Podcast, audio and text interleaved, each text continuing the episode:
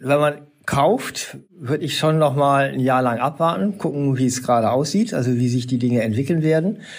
Und dann ist eine ganz große Frage nach wie vor, darüber redet man im Moment nur noch wenig oder nur in unseren Fachbereichen viel. Kaufe ich Neubau oder kaufe ich Bestand? Das wird eine ganz wichtige Frage werden.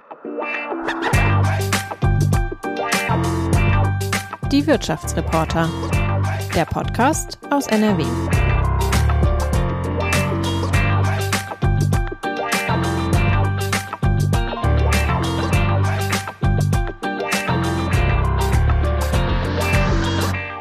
Liebe Hörerinnen und Hörer, willkommen zum Podcast Die Wirtschaftsreporter. Viele Jahre lang stiegen die Werte für Immobilien. Niedrige Zinsen haben das Bauen oder den Kauf eines Hauses trotzdem erschwinglich gemacht. Seit dem russischen Angriffskrieg auf die Ukraine hat sich die Lage auf dem Immobilienmarkt komplett gedreht. Wer bauen, kaufen oder verkaufen will, ist ins Grübeln geraten. Es herrscht große Unsicherheit, wie sich Zinsen, Preise, Baukosten und nicht zuletzt auch die Mieten weiterentwickeln werden. Um die wichtigsten Fragen zur aktuellen Lage auf dem Immobilienmarkt zu beantworten, haben wir uns zwei versierte Experten in den Podcast eingeladen, die sich sozusagen rund um die Uhr mit der Bewertung von Immobilien befassen und Projektentwickler, Kommunen und Bauherren beraten. Ich begrüße Andreas Schulten und Oliver Rohr vom Beratungs- und Analyseunternehmen Bulwin Gesa. Guten Tag. Hallo, Herr Messing. Guten Tag. Mein Name ist Frank Messing. Ich bin Wirtschaftsredakteur bei der WAZ. Und wie immer an dieser Stelle der Hinweis, Sie, liebe Hörerinnen und Hörer, können unserem Podcast gern kostenlos bei Spotify oder Apple Podcasts folgen oder einfach dort, wo Sie gerade zuhören dann verpassen Sie keine Folge. Herr Rohr, trügt der Eindruck oder sieht man tatsächlich weniger Baukräne im Ruhrgebiet und anderswo? Das ist sicherlich richtig. Ich war erst kürzlich für ein paar Tage im Ruhrgebiet und äh, wir beschäftigen uns ja durch diverse Studien und durch diverse Marktberichte mit dem Immobilienmarkt der Metropole Ruhr und es entsteht auf jeden Fall der Eindruck, dass derzeit sage ich mal, insgesamt weniger gebaut wird, insbesondere im Bereich äh, der Büroimmobilien. Ähm, mhm. Viele Projektentwicklungen werden aktuell nicht final angestoßen. Dazu kommt auch natürlich noch die sinkende äh, Nachfrage seitens der Nutzer. Und in den, sage ich mal, in dem gegebenen Marktumfeld mit den gegebenen Rahmenbedingungen werden äh, spekulative Bauprojekte kaum mehr angestoßen. Also mhm. kann ich so unterschreiben, dass aktuell weniger Kräne am Drehen sind. Spekulative Bauprojekte sind Projekte, wo man nicht vorher schon 60 Prozent vermietet hat, bevor man anfängt. Genau, wo der Nutzer nicht feststellt, genau. Ah, okay, gut. Herr Schulten, Sie haben bei Bulwin Gesa vor allem den Wohnungsbau im Blick. In Deutschland fehlen Wohnungen und große Konzerne, Genossenschaften, kommunale Unternehmen und auch Privatleute haben ihre Neubaupläne auf Eis gelegt, wie Herr Rohr das ja auch gerade beschrieben hat. Ist das die richtige Antwort auf eines der drängendsten Probleme unserer Zeit? Ja, Sie, Sie, Sie fragen lustig. Also das, was mein Kollege Oliver Rohr gesagt hat, galt ja eben für Büroimmobilien, teilweise auch für so ein bisschen Leichtindustrie oder so. Logistik geht weiter ganz gut. Einzelhandel hat schon lange seine äh, Schwierigkeiten, auch ich sag mal seit sechs, sieben Jahren schon gehabt.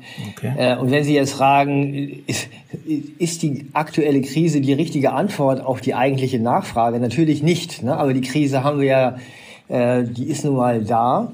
Wir brauchen dringend Wohnungen und das ist ja eigentlich hier sogar im Ruhrgebiet noch einigermaßen äh, handhabbar. Also der Druck äh, auf den Wohnungsmärkten ist bei weitem nicht so hoch wie unter anderem in Berlin, äh, München oder Region Frankfurt oder hier in Nordrhein-Westfalen, auch in Köln. Mhm. Und dennoch kommt diese Krise für den Wohnungsnachfrage, für die Wohnungsnachfrage, für den Wohnungsbedarf tatsächlich zur Unzeit. Aber auch absolut. Mhm. Okay.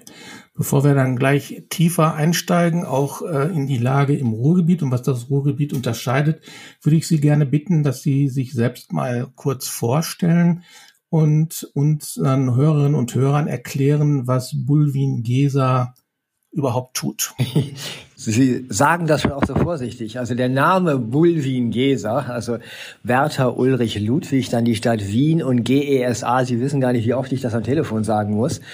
Das kommt daher, dass es einen Herrn Bulwin gab und eine Gesellschaft für Struktur- und Absatzforschung. Das ist der GESA-Teil. Und wir sind vor weiß gar nicht, 2004 haben wir fusioniert, sind allerdings tatsächlich in den äh, ich sag mal, professionellen Immobiliengeschäft tatsächlich eine gesetzte Größe, äh, toi, toi, toi, in der Frage, wie funktionieren eigentlich die Immobilienmärkte und wie sieht eigentlich die Perspektive aus für die Immobilienmärkte? Also wir beraten tatsächlich auf der großen Investorenseite, also bei Versicherungen, Fondsgesellschaften, großen Familienbesitztümern, äh, was soll man denn eigentlich gerade tun?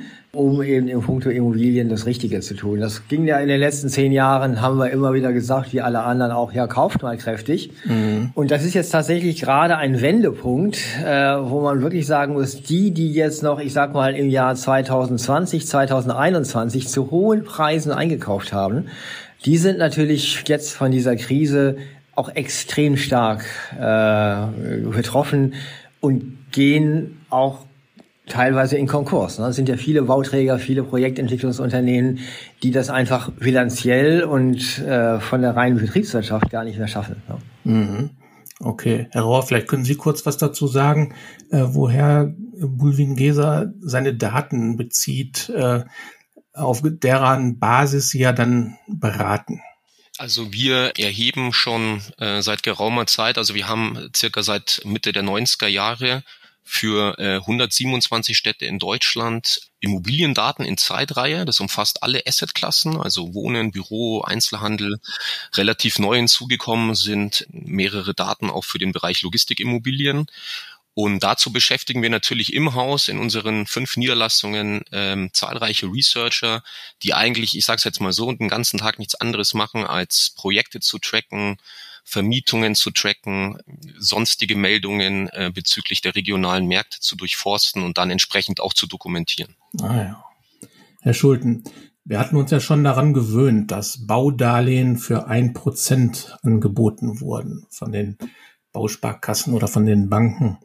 Ältere Hörerinnen und Hörer werden sich noch daran erinnern, dass die Banken in den 90er Jahren neun Prozent verlangten und teilweise sogar mehr. Jetzt sind wir bei 4,5 Prozent angelangt und es geht ein Entsetzen durch die Republik. Sind diese Reaktionen im historischen Vergleich nicht überzogen? Naja, das ist so überzogen, wie wenn sie nach einer rauschenden Party einen Kater haben. Dann kann man auch sagen, wird schon wieder. Ne? Aber in dem Moment fühlt sie sich nur mal einfach ein bisschen elend. Also das würde ich als Bild äh, hier anwenden. Und das ist ja auch eine Generationenfrage, sicher. Äh, also ich sag mal, die die Nachkriegsgeneration, die sagen, Kinders, was habt ihr denn eigentlich? Also ihr könnt auch mal euch den Urlaub äh, sparen und dafür äh, ein Haus kaufen oder Eigentum kaufen. Aber das ist ja hier, der Oliver Rohr ist, äh, in, ich sag mal, auch Next Generation bei uns, also einfach mal auch eine andere, äh, anderer Jahrgang. Ich selber habe tatsächlich auch jetzt in den Niedrigzinsphasen die Gunst der Stunde genutzt und habe Immobilien gekauft. Und obwohl ich bei Wulfing-Gese arbeite und mit Immobilien wirklich viel zu tun habe, ich habe 20 Jahre lang gesagt, mache ich eher nicht, weil auch die laufenden Kosten, sich um die Immobilie zu kümmern, äh, also wenn man sie vermietet, dass man Vermieter hat, äh, dass man auch immer technisch ist, die sind schon auch meistens recht hoch und höher, als viele auch denken. Aber die Frage mhm. ist ja jetzt, Sie sagen, soll man das nicht einfach mal wegstecken, diese vier Prozent, und einfach mal weitermachen? Ja, das wird mit Sicherheit auch kommen. Also alle Banken, alle Profis aus unserer Branche sagen auch, wahrscheinlich wird es sogar im nächsten Jahr dann schon auch wieder weitergehen in 2024. Aber mit Sicherheit nicht so wie eben diese Partystimmung der letzten zehn Jahre. Ne? Oder, mhm. Olli, was sagst du? Naja, also ich äh, bin jetzt auch etwas überrascht von diesen, also nicht überrascht worden, aber natürlich ist es so, dass sich äh, aufgrund des Zinsniveaus und der erhöhten Finanzierungskosten natürlich, dass sich nicht mehr so einfach rechnet. Ähm, aber wenn man sich natürlich da einfach mal mit Eltern und Großeltern unterhält, ähm, dann werden die einem sagen, du pass mal auf, ich habe zu ganz anderen Konditionen gekauft. Also das ist immer noch sehr, sehr, sehr gut eigentlich. Und wie Andreas äh, Schulten schon gesagt hat, ja, eigentlich, eigentlich muss man vielleicht mal an anderer Stelle verzichten. Jetzt war es aber in den letzten Jahren natürlich auch so, dass viele sozusagen Eigentum erworben haben, die eigentlich von ihren finanziellen Rahmenbedingungen vielleicht gar nicht zum klassischen sage ich mal, Nachfragerkreis zählen. Ja. Mhm. Ich sag mal so, ähm, ich musste gar nicht mehr so viel Eigenkapital mitbringen, wenn ich eine Immobilie erwerben möchte. Ähm, jetzt hat sich das ein Stück weit normalisiert. Auf der anderen Seite drängen natürlich diese äh, ehemaligen Kaufinteressenten jetzt verstärkt in den Mietmarkt, was da natürlich auch äh, zu weiter steigenden Mieten bundesweit führen wird. Das geht gar nicht anders aufgrund des zu geringen äh, Wohnungsneubauangebotes. Ja, aber aktuell habe ich noch keine finale Entscheidung getroffen, wie's, was ich persönlich jetzt machen werde. Würdest du denn in dieser jetzigen Situation, ich sag mal, auch in Immobilienfonds, in Gewerbeimmobilien investieren? Also du bist eher der Gewerbeexperte. Ne? Also würde das für dich interessant sein in deinem Vermögensstatus? Oder wartest du jetzt noch mal ein Jahr lang, bis sich die Wohnungspreise irgendwo stabilisiert haben und würdest dann für vier Prozent dann doch vielleicht Wohnimmobilien kaufen? Was geht dir denn so im Kopf um als jüngerer Mensch? Also aktuell ist es wirklich so, wir sind ja noch viel im Nebelwald unterwegs. Also es ist viel Glaskugelleserei. Ähm, aufgrund der noch hohen Inflation äh, sind ja noch weite Zins, weitere Zinsschritte zu erwarten. Also werden sich noch ein paar Korrekturen ergeben. Bei den gewerblichen Immobilienklassen ist es so, dass die nicht alle äh, sozusagen performen wie in den letzten zwei, drei, vier, fünf Jahren. Ja, gerade Büroimmobilien leiden ein bisschen, aber ich würde definitiv einfach weil ich aus dieser Sparte komme, weiterhin, ähm, also ich finde es weiterhin interessant, in, in Büro- und Gewerbeimmobilien oder in einen Fonds zu investieren, definitiv. Ähm, jetzt muss man natürlich schauen, wie sich so allgemein die, die Konjunktur entwickeln wird, ja ob da eine zeitnah wieder eine Belebung zu erwarten ist, ähm, dann wird es in verschiedenen Assetklassen auch wieder deutlich besser laufen. Natürlich muss man genau hinschauen, das ist regional unterschiedlich. Das Ruhrgebiet hat da sicherlich Vorteile gegenüber anderen Regionen in Deutschland, äh, aber wie gesagt natürlich auch nicht in allen Assetklassen. Und insgesamt ist es natürlich auch eigentlich, sage ich mal, ein attraktiveres Preisniveau, definitiv im Ruhrgebiet. Mhm.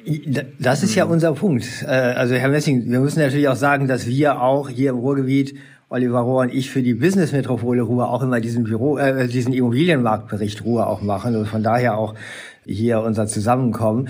Aber weil du sagst, Oliver, das Ruhrgebiet hat Vorteile, da halte ich dann schon die Luft an und sage, ja, hat ein paar Vorteile, aber hat auch ein paar Nachteile. Ne? Welche Nachteile meinen Sie, Herr Schulten? Der Nachteil ist immer noch der Strukturwandel. Ne? Also ich meine, das ist, das ist irre, was das Ruhrgebiet da in den letzten 30, 40 Jahren geleistet hat. Also ich bin selber in Essen geboren, bin in Bochum zur Schule gegangen und ich kann auch diese ganze Zechen- und Stahlgeschichte nicht mehr hören. Also ich bin jetzt Mitte 60 äh, und habe das alles nicht mehr erlebt. Ne? Also ich bin ganz normal mhm. in einer Dienstleistungsgesellschaft im Ruhrgebiet groß geworden mit den großen Energie Energiekonzernen, mit Beratungsunternehmen, mit äh, Universitäten, allem rauf und runter.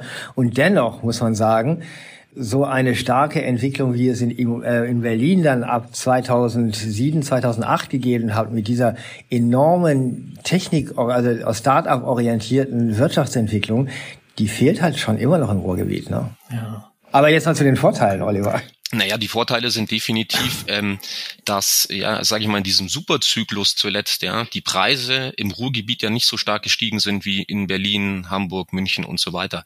Also ich würde jetzt einfach mal sagen, die Überhitzung ist im Ruhrgebiet nicht so stark ausgeprägt wie in anderen Standorten. Mhm. Das liegt einfach auch ein bisschen darum, dass der Markt ein bisschen nachfrageorientierter auch baut. Ja, da wird dann einfach nicht, ich sag mal, ja, diese spekulative Baut Bautätigkeit so stark angeschoben. Wir sehen jetzt aber auch gerade aktuell, dass sich ja die Preise nach unten korrigieren, aber nicht so stark wie jetzt zum Beispiel in den Top 7 Standorten von, äh, sag ich mal, Berlin bis Stuttgart, München mhm. und so weiter. Die einfache Regel, was nicht so hoch steigt, kann auch nicht so hoch genau. fallen. Ne? Genau. Ja, klar. Kann man dann daraus den Schluss ziehen, ähm, dass unsere Region hier an Rhein und Ruhr dann von diesen Verwerfungen auf dem Immobilienmarkt nicht so stark betroffen sein werden wie die Metropolen München, Hamburg, Berlin, Frankfurt. Naja, was heißt, also es ist tatsächlich so, wir werden schon weniger Konkurse sehen als wahrscheinlich in Berlin, Düsseldorf oder, oder der Rhein-Main-Region. Also da, wo wirklich viel Investment äh, und viel ja, Anlagegeld reingeflossen ist, äh, das schon. Aber die Frage ist ja in, auch immer wieder im Ruhrgebiet, äh, wir müssen schon, auch wenn ich in eine Wohnimmobilie zum Beispiel investieren möchte, die in 40 Jahren in mir meinen Werterhalt garantieren soll oder sogar im Wert steigen soll, Mei, da muss ich mir im Ruhrgebiet schon auch die Ecken aussuchen, wo das der Fall sein könnte. Das ist nicht überall der Fall. Ne? Mhm. Und das war vorher nicht so, also auch in den guten zehn Jahren jetzt nicht. Und das wird natürlich jetzt nochmal auch nochmal mehr die äh, Nadel im Heuhaufen finden. Ne? Wenn es nicht zur Eigennutzung ist. Ne? Das ist über das Ganze. Aber wenn ich das wirklich nur unter Anlagegesichtspunkten ja, mache, dann fange ich halt irgendwo hier im Essener Süden an, gucken wir dann Mülheim an und gucken wir dann äh, vielleicht noch den Dortmunder Süden, den Bochumer Süden an, aber das hört dann schon auch an der, an der Hellweg, äh, an der Hellwegstrecke dann auch nach Norden hin, muss man dann schon mal gucken. Dann vielleicht wieder Bottrop oder Dienstlaken, da geht's dann auch wieder alles gut, ne? Mhm. Okay. Herr Rohr, Sie sprachen gerade davon, man ist irgendwie im Nebelwald unterwegs, man muss in die Glaskugel schauen. Ähm, Gibt es denn seriöse ähm, Messinstrumente, wie man die Preisentwicklung voraussagen kann? Es ist ja, sind ja jetzt die Preise gefallen im Vergleich zu 2022. Ähm, was würden Sie sagen, wie es weitergeht? Also mit dem Nebelwald meine ich momentan vor allem, dass unheimlich wenig gehandelt wird am Investmentmarkt. Also ich spreche jetzt mal rein aus der aus dem Bereich Büro- und Gewerbeimmobilien. Das heißt, dass wir insgesamt sehr wenig Marktevidenz haben. Früher hat man natürlich neben äh, klassischen Funda Fundamentaldaten natürlich auch immer auf Vergleichsverkäufe geschaut. Geschaut, okay, zu welchem Preis ist, äh, zu welchem Kaufpreisfaktor ist die Immobilie XY gehandelt worden. Da ist momentan fast gar keine Transparenz auch da, weil die, die was kaufen, werden natürlich oder schauen vermehrt darauf, dass das nicht irgendwie publik wird, ja, weil keiner möchte irgendwie dann am Ende, sag ich mal, der Angeschmierte sein, der dann vielleicht doch noch zu teuer gekauft hat, also quasi in das, in das fallende Messer greifen. Es gibt aktuell, muss man ganz ehrlich sagen, wenn ich jetzt in die Zukunft schaue, das ist alles mit sehr, mit sehr großer Unsicherheit verbunden. Also wir gehen aktuell davon aus, dass die Preise noch im laufenden Jahr noch weiter nachgeben werden, vielleicht sogar noch stärker als 2022. Und dann, wenn, sage ich mal, auch die Entwicklung der Zinsen besser abgeschätzt werden kann, dann wird auch der Preisfindungsprozess zum Abschluss kommen. Und dann kehrt auch so langsam wieder das Vertrauen in den Markt zurück und es wird vermutlich dann eine deutliche Belebung geben. Das heißt, es wird wieder mehr institutionelle Investoren werden wieder mehr kaufen. Aktuell ist es aber wahnsinnig schwierig. Das war in den, in den, ich sag mal, in den Jahren auch, auch in Corona noch, bis Corona war das deutlich besser abzuschätzen. Gute Nachricht ist, es ist weiterhin viel Geld im Markt. Ähm, Aktuell lassen sich aber gerade vor allem für fremdkapitalorientierte Investoren ist das Renditeniveau noch zu niedrig, als dass man das irgendwie wirtschaftlich darstellen könnte. Also es das heißt im Umkehrschluss ist, man kauft keine Büroimmobilie aktuell oder ähm, Logistik geht ein bisschen besser. Aber insgesamt ist da schon die Zurückhaltung mhm. deutlich. Das sollten wir vielleicht auch mal den Hörern gerade sagen. Äh, du sprichst jetzt gerade viel über Büro, weil Büro natürlich für die institutionellen Investoren, die Versicherungen, die Fonds einfach eine große, große Geschichte ist. Äh, du hast gerade Logistik angesprochen, äh, machen wir ja auch viel bei uns im Unternehmen. Da ist wirklich tatsächlich auch auf dem Investmentmarkt schon äh, die Nachfrage größer als das Angebot. Also es müsste eigentlich mehr Logistikflächen geben. Äh, es gibt kaum Leerstand äh, bei allem, aber es ist halt ein bisschen ungeliebt. Ne? Also es ist halt auch gerade für die Stadtplaner schon auch immer äh, ja ein schwerer Schritt. Also irre viele Flächen, also auch gerade unter grüner äh, Politik und äh, ja, Umweltpolitik hingesehen, da so Flächen für Logistikflächen rauszugeben. Aber eine andere Assetklasse, wo ich sagen würde, äh, die sich sogar recht schnell wieder fangen würde, sind zum Beispiel Seniorenwohnungen. Also es gibt nicht umsonst gerade, auch in den Medien wird das aber gerade zu Recht gesagt, also uns fehlen hunderttausende seniorengerechte Wohnungen. Ne? Äh, also das ist eine mhm. Immobilienklasse, von der ich schon sage, und das ist ja auch in unserem Unternehmen gerade äh, ganz gut sichtbar, dass da auch wieder Interesse ist, dass wir auch Gutachten dazu schreiben, äh, dass das ein Bereich ist, der durchaus interessant sein kann und zwar relativ schnell, ne? also sich wieder erholen wird. Mhm. Und jetzt mal so ganz äh, platt gefragt, Herr Schulten, jemand, der mit dem Gedanken spielt, jetzt eine Eigentumswohnung oder ein, ein Haus zu kaufen oder auf der anderen Seite zu verkaufen, äh, würden Sie sagen, eher abwarten oder sollte man es wagen? Ähm, also wenn man unbedingt verkaufen muss, ist es wahrscheinlich auch gar nicht so die schlechteste Zeit. Also ich glaube schon, dass gerade im Wohnungsmarkt, äh, auch gerade hier in der Region, äh, diese Preisfindung muss man auch wieder sehr unterscheiden, ob man ein Reihenhaus hat oder ein freistehendes Einfamilienhaus hat oder eine Eigentumswohnung mhm. und auch immer wieder die Lagen äh, übernehmen, äh, also abwägen, wo man da gerade ist. Also wenn man verkaufen muss, soll man einfach verkaufen. Das ist dann einfach so. Also das, wir, wir sind nicht in einer, ich sag mal, Superkrise. Das muss man auch immer wieder sagen. Das ist jetzt ein abrupter Änderungen der Rahmenparameter geworden. Also die Superkrise hätten wir in Deutschland im Immobilienmarkt dann, wenn wir so ähnlich wie in den 90er Jahren dann auch wieder Arbeitslosenquoten von 10, 12, 15, 18 Prozent hätten. Muss man auch ehrlich sagen, das ist ja gerade auch in der deutschen Industriepolitik wirklich auch die Rede. Also sind wir überhaupt ein interessanter Standort für Immobilieninvestments? Das waren wir ich sage immer, da hat uns Gerhard Schröder bei allem Schmerz, den die Agenda 2010 gebracht hat, dem Immobilienmarkt hat das gut getan. Ne? Das hat den Immobilienwerten ganz deutlich äh, Schwung gegeben. Ich will da nur sagen, also ich würde, wenn man kauft, würde ich schon noch mal ein Jahr lang abwarten, gucken, wie es gerade aussieht, also wie sich die Dinge entwickeln werden. Und dann ist eine ganz große Frage nach wie vor, darüber redet man im Moment nur noch wenig oder nur in unseren Fachbereichen viel. Dann kommt halt, doch hier, ne, man redet auch über die Wärmepumpen und so weiter. Kaufe ich Neubau oder kaufe ich Bestand? Das wird eine ganz wichtige Frage werden. Und da muss ich ehrlicherweise sagen, habe ich noch keine Antwort drauf. Ne? Mhm. Bei Bestand wäre es wahrscheinlich so, dass man, also ich würde von unsanierten Bestand abraten. Ja. Also Bestand, Bestand geht schon, kann man schon machen. Es gibt ja auch Bestand sozusagen nah an Neubauqualität, aber unsanierter Bestand ist nach meinem Empfinden sehr unsicher. Davon würde ich aktuell eher die Finger lassen. Mhm. Da kommt aber bei mir auch wieder rein, dass da wird jetzt der, auch der Teufel an die Wand gemalt. Ne? Also auch gerade von uns Immobilienprofis. Äh, es gab im Immobilienmarkt immer diesen sogenannten Core-Markt, also der absolut sicher ist. Und dann gab es halt Value Add, heißt das, äh, dass man so ein bisschen was macht und ein bisschen schöner macht. Und dann ist es auch wieder ganz schön. Und die sogenannten Opportunisten, ne? also dass man eben sagt, ich kaufe dann irgendwie dieses Gerümpel, irgendwen wird das schon auch interessieren. Und das hat tatsächlich auch immer äh, dann gerade so angelsächsische äh, Fonds oder so weiter interessiert, die das dann irgendwann weiterverkauft haben. Ich würde immer wieder sagen, auch das, das ist ja auch so ein Damoklesschwert jetzt, diese grüne Sanierung. Äh, was kann uns das kosten?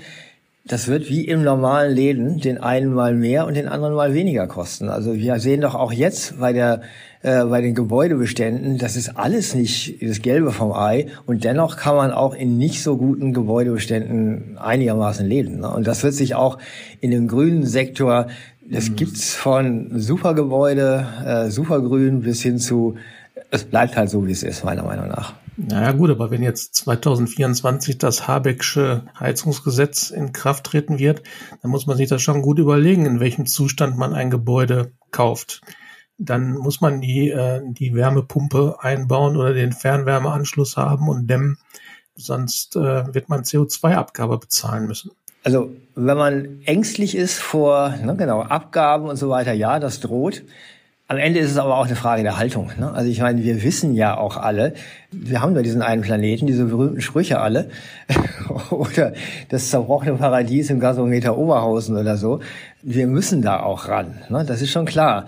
Aber ich würde immer wieder sagen, ich glaube, zumal auch in der Koalition, wie wir sie jetzt im Bund haben, es wird für alle Einkommensschichten äh, Regelungen gehen, wie das dann auch gemacht werden soll. Also diese diese Sorge, die gerade jetzt auch von den Medien gemacht wird, ihr müsst dann unendlich viel zahlen, weil ihr nicht das richtige, äh, weil ihr nicht die richtige äh, ökologische Sanierung habt. Da glaube ich nicht so dran. Ne? Okay. Jetzt heißt es ja immer, hier im Ruhrgebiet gäbe es besonders viele Gebäude, die in einem schlecht, schlechten Zustand sind energetisch gesehen, äh, würden Sie das so unterstreichen? Und gilt das äh, für Wohngebäude äh, genauso wie für Bü Bürogebäude oder andere gewerbliche Immobilien?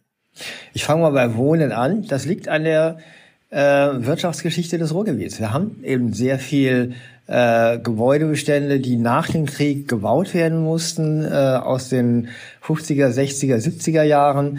Und das sind zum Glück auch nicht die schlechtesten Bestände. Also Oliver, du kannst dann vielleicht beim Bürobereich nochmal was über die 90er Jahre Gebäude sagen und so weiter. Aber sie sind natürlich überhaupt nicht gedämmt. Äh, also, ne, also diejenigen, die in den Wohnungen oder Häusern wohnen, Trittschalldämmung und Lärmschutz und was für wie alles, das gab's so noch nicht damals.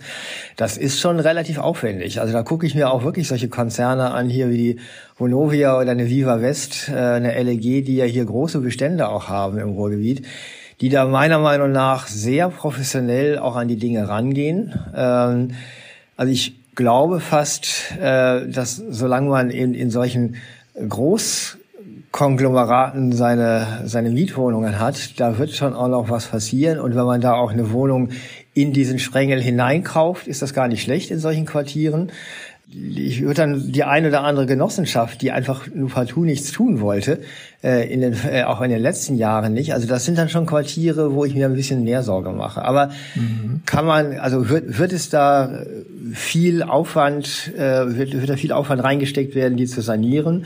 Ja, das wird passieren, weil das professionelle Unternehmen sind hier in der Region, äh, die einfach ihre eigene Geschäftsgrundlage zerstören würden, wenn sie das nicht täten. Mhm. Ja, aber 90 Prozent der Wohngebäude gehören ja dann auch privaten Vermietern. Für die ist das natürlich dann auch ein besonderer Kraftakt, die energetische Sanierung da vorzunehmen. Ne? Und das ist das, da wird auch nicht viel drüber gesprochen. Das sind ja häufig auch Eigentümer, die sind dann irgendwie äh, Mitte 70, Mitte 80 oder schon gar 90. Die machen gar nichts mehr. Ne? Also äh, die, die ganzen Erbschaften werden dann ganz interessant werden. Äh, also wer geht dann wirklich auch wieder investiv in solche Bestände rein, also von den nächsten Generationen und an welcher Stelle ist dann einfach diese Strukturschwäche und auch die, die ganze Umgebung eines Quartiers so uninteressant geworden, dass man da eventuell auch wirklich mit Stadtplanungs- und Fördermaßnahmen wieder reingehen muss. Aber wir sprechen jetzt über Wohnungen. Oliver, wie sieht denn das mit Gewerbeimmobilien aus, äh, Altbeständen? Mhm.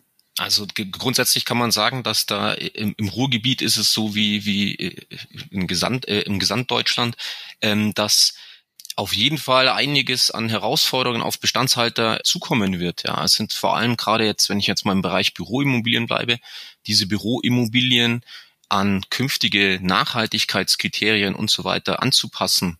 Ja, da haben wir aber vielerorts dann auch im, im Ruhrgebiet das Problem, ähm, dass diese, diese Maßnahmen, die erfordern ja einen gewissen Mietzins ja, und der ist vielerorts auch gar nicht erzielbar. Mhm. Das heißt, ähm, wenn ich was in die Immobilie reinstecke, ähm, dann brauche ich am Ende, je nach Standort, sage ich mal im Ruhrgebiet, irgendwie am Ende 13, 14, 15, 16 Euro, sage ich jetzt einfach mal, mhm. als Miete pro Quadratmeter für die Bürofläche. Und da ist in, in, in vielen Städten im Ruhrgebiet einfach auch gar keine Nachfrage dafür, dafür da.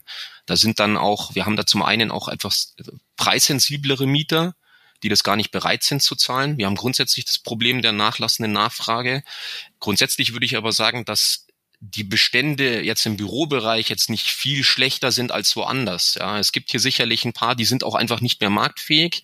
In der Vergangenheit wurden auch schon, äh, sage ich mal, ältere Bestandsgebäude vom Markt genommen, abgerissen, einer neuen Nutzung zugeführt und so weiter definitiv kommt da einiges auf Bestandshalter zu. Mhm. Und die können das nicht alle stemmen. Das wird Wobei, wir haben hier schon die Altindustriegebiete, die es, ich sag mal, äh, so in der Form in Freiburg oder so dann auch nicht gibt, ne? Äh, oder in anderen Standorten. Aber das ist nur auch ein Thema schon die letzten 30 Jahre, wo ja auch das Land Nordrhein-Westfalen tatsächlich äh, auch einiges an Geldern, also wenn ich mir nur Zollverein angucke, was da reingeflossen ist, um das einfach so zu erhalten, wie es ist und irgendwie auch wieder zu reaktivieren äh, oder andere Zechen und Stahlgelände, äh, da muss auch die öffentliche Hand so ein bisschen unterstützen in solchen Bereichen. Ne? Und da gibt's ja auch Bürogebäude. Ne? Ja. Sie haben es beide angesprochen. Ähm, dadurch, dass weniger gebaut wird, äh, wird der Druck auf den Mietmarkt äh, größer. Das wird die Mieten weiter antreiben es, es kommen Flüchtlinge zu uns, die Wohnungen brauchen. Ähm, wie ist da Ihre Prognose, wie sich der Mietmarkt entwickeln wird?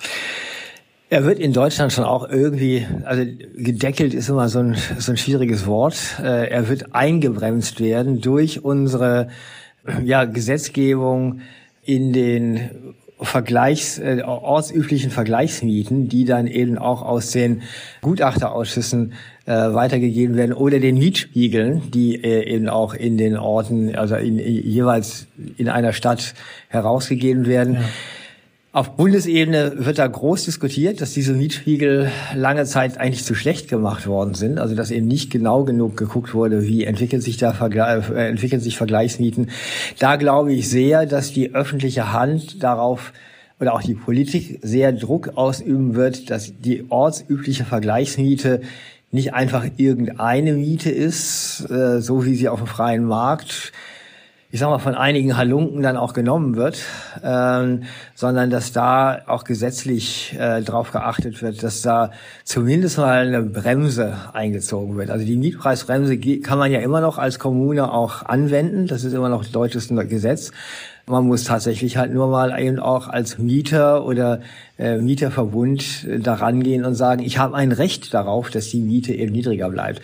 Ansonsten ist der Druck natürlich sehr hoch und die Gefahr besteht auch tatsächlich ähm, oder Chance letztendlich weil für, für Investoren, wir hatten die ähnliche Situation mal in Schweden. Als Schweden liberalisiert wurde, nach einer langen äh, sozialdemokratischen äh, Regierung, war eben auch auf einmal ein liberaler Wohnungsmarkt vorhanden, der dazu geführt hat, dass die Mieten, äh, die Mietwohnungen in Schweden, die Bestand hatten, in ihren Mieten gedeckelt blieben. Und was passiert dann in so einer Situation? Dann investieren die Leute, die keine Wohnungen bekommen, die müssen eine Eigentumswohnung kaufen oder ein Eigenheim.